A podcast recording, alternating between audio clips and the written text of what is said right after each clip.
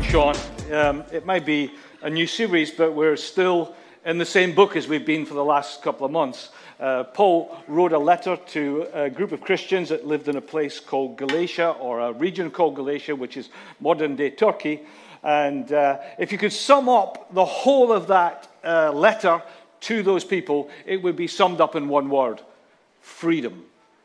Freedom. Now, the problem is, a Scotsman when you hear the word freedom, thanks to Mel Gibson, you only think of one thing freedom. But it's not that sort of freedom that we're talking about today.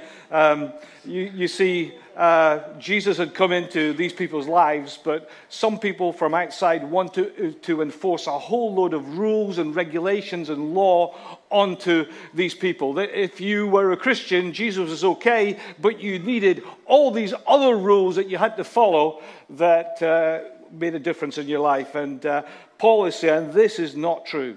We live in a place where we follow Jesus.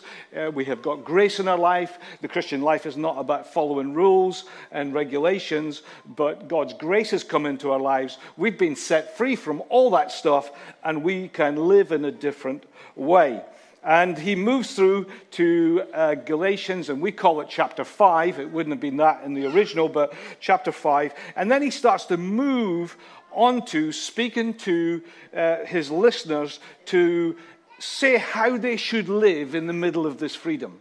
With this freedom that they had been granted or given, how should we live in, with that freedom in our lives? And we've called it, called it supernatural living. Now, I don't know what comes to your mind when you think of the Bible and church and supernatural living. Maybe you think of all the miracles that Jesus did. Yes? Maybe you think about words of prophecy, healing, miracles, all the really cool stuff that goes on. Yes? Well, I don't believe that that is supernatural living. I believe that they are gifts of the Holy Spirit that come through us to other people. So it's not about living, it's being a conduit for the gift that somebody else needs. Yes? So, God using you in the gifts of the Spirit is not a mark of Christ's character and spiritual life on your, on your whole life and character. And, uh, but when I read the fruits of the Spirit, or the fruit of the Spirit that I read of when that Paul's talking to about the Galatians, I see that as a way of life, of character. That's something that we live out every single day. And I thought, why think why that's so important? and to have spiritual uh, fueled development of Christ like character in our lives is an important thing, yes? And uh, so we're going to talk a little bit over this next few weeks about what that spirit filled character looks like. I'm um, going to read first of all in Galatians 5:13. It says, "For you were called to freedom, siblings or brothers and sisters."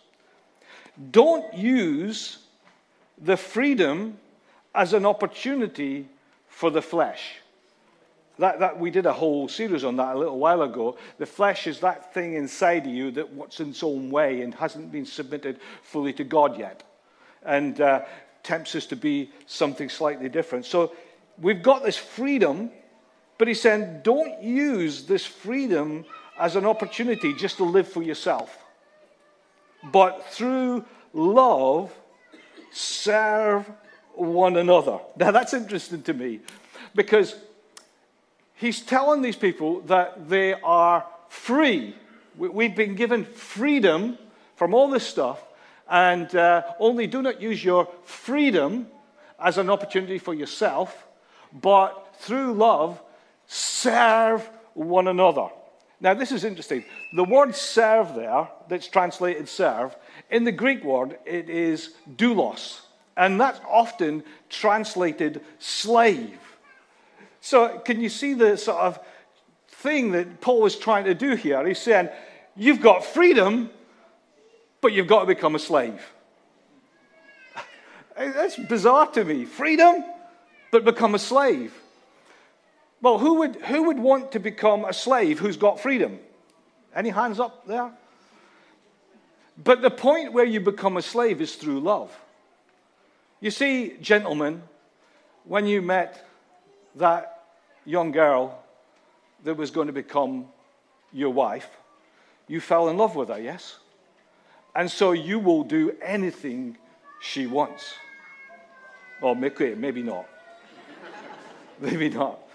But if she just nags you all the time, you feel like a slave, yes? But when you're serving out of love, it gives you fulfillment, yes? And you see, so that's how we become a slave. So through that love working within us, we're not going to use this freedom to help ourselves and please ourselves, but we're going to use this freedom to become a slave to serve other people through love for one another. The whole law is filled up in this one word. Here's how you know that Paul was a preacher. Because he says the whole law is filled up in one word, and then he uses seven words instead of one word.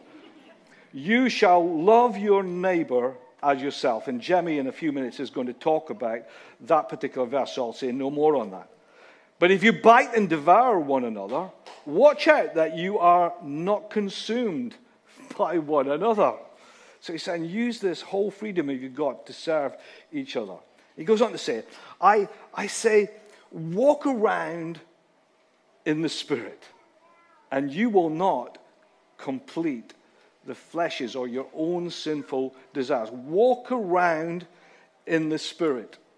You, you know, if the Holy Spirit is in you, I can trust, if you're walking around in the Holy Spirit, I can trust the Holy Spirit to speak to you and change your life. If I don't believe the Holy Spirit is in you, then I, try, I would have to try and control you and tell you what to do. That's called legalism. So when all the rules come from the outside, and somebody's trying to tell you how to live all the time, it's because they don't believe the Holy Spirit is in you. Because if the Holy Spirit is in you, He's going to do a far better job than I will ever do. So, my role as a pastor is not to make you feel condemned or feel worthless because we're not quite living up to the place where we think we could live up to, or you're not living to that rule or the next rule. My role is to help you to walk around in the Spirit and to trust the Spirit to work in your life to change you from the inside out. For the flesh desires are against the Spirit's desire, and the Spirit against the flesh. These things oppose one another.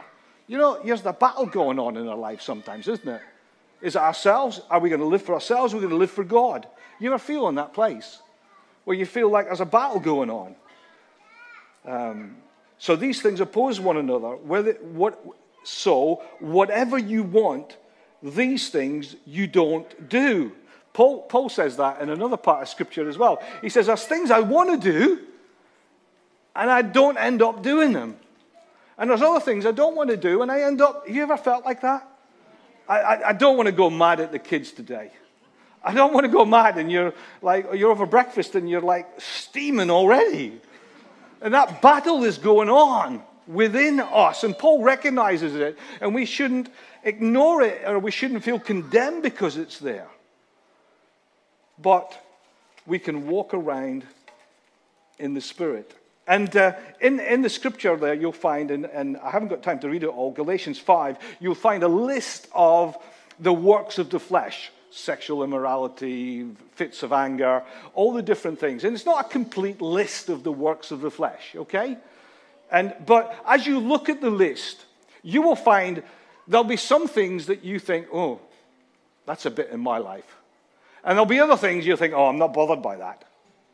And you know, when we are not bothered by a sin, sometimes we can very, be very con- condemnatory on people who are bothered by that sin.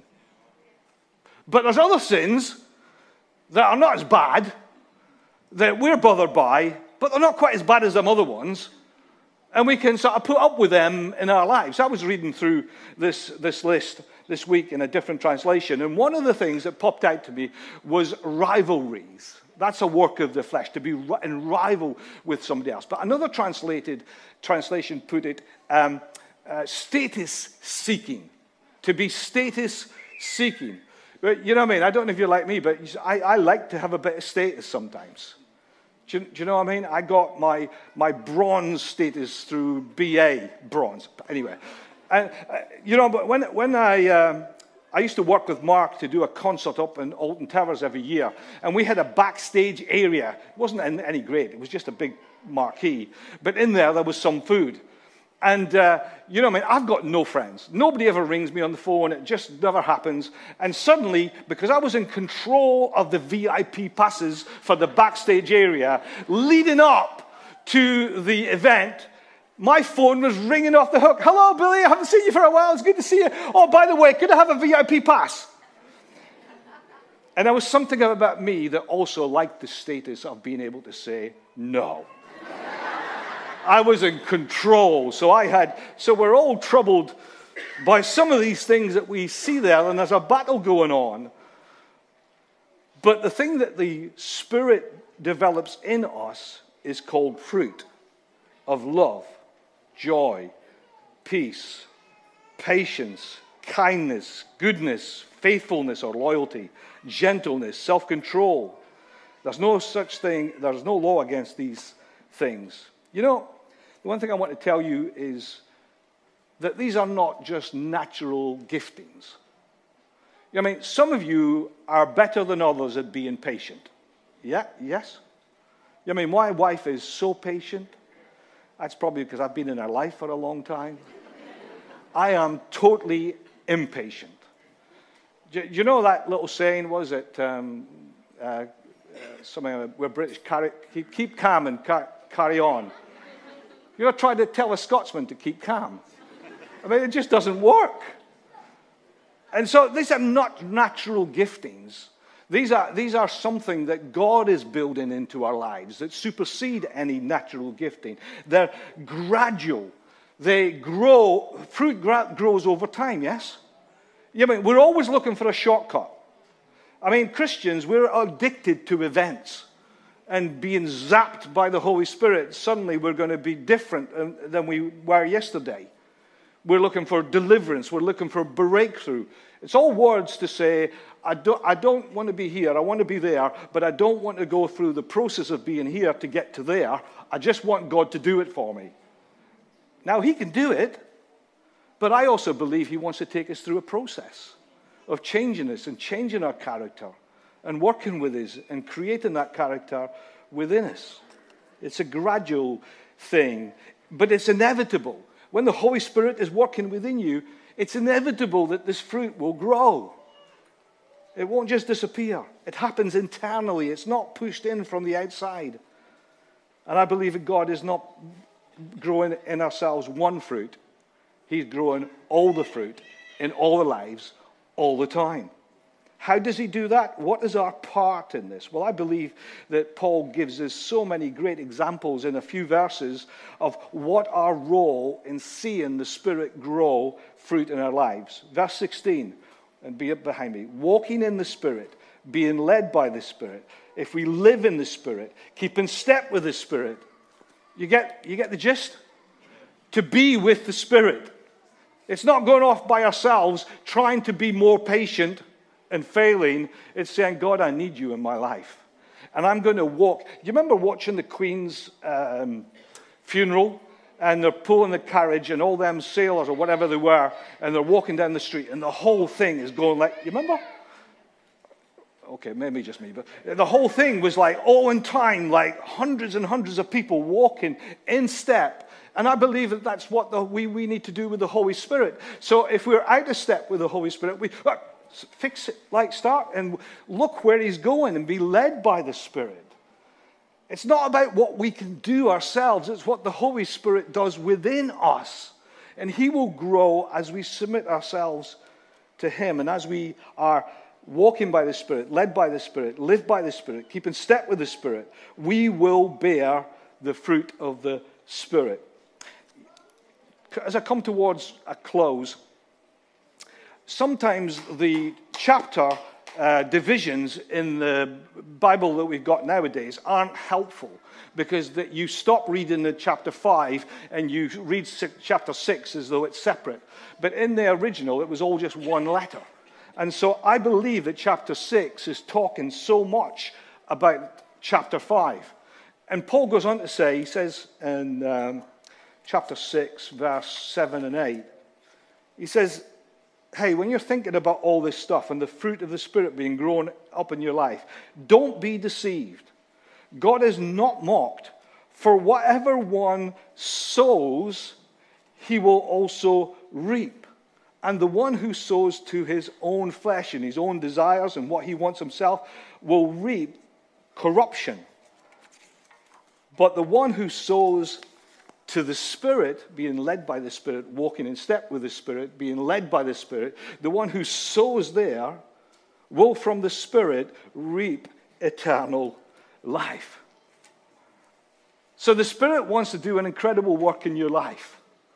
But it's up to you where you sow and you put your time and your effort and your opportunity for, for God to work in your life. It depends where you sow your life. You've got a choice as to what you can do. And you know, the law of the farm is something that I believe is about growing fruit in your life. It's not the law of the cram. I've got two laws in my life. One of them is the law of the cram, and the other one is the law of the farm. You see, when I was at school and college, I wanted to pass exams. I thought the object of being in education was to pass exams. I got it wrong. It was to learn. You with me? And so, all the time that I was given for private study, when I was at Bible college, every evening from 6 o'clock to 9 o'clock was private study. There was opportunity to get the Bible out, read God's Word, study, think about what the lectures had said, and prepare and study so that you were learning for future life. Well, I missed the point. And when we were supposed to be doing private study, I was hanging out with my mates, not doing private study. But then what happened? The exam came round. Anybody ever been here? The exam's here, and I haven't really studied enough. So the night before, I get all the books out, and I spent till five o'clock in the morning reading everything I could, cramming it all into my head. So the exam started at nine o'clock. I would put it all down in paper and pass the by the skin of my teeth, but I forgot it all. I hadn't learned a thing. I had passed the exam, but I hadn't learned a thing.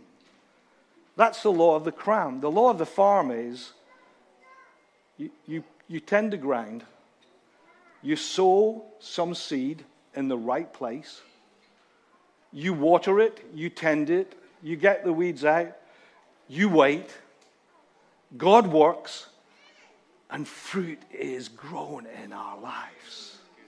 That's what we're about. Not, a, not passing an exam, not ticking a box, but letting the fruit of God's Spirit grow in our life. Amen? I'm going to now ask Jemmy to come and share. Please give her a, a warm welcome. Tell us great to see her. Give her some encouragement. Thank you, Jemmy.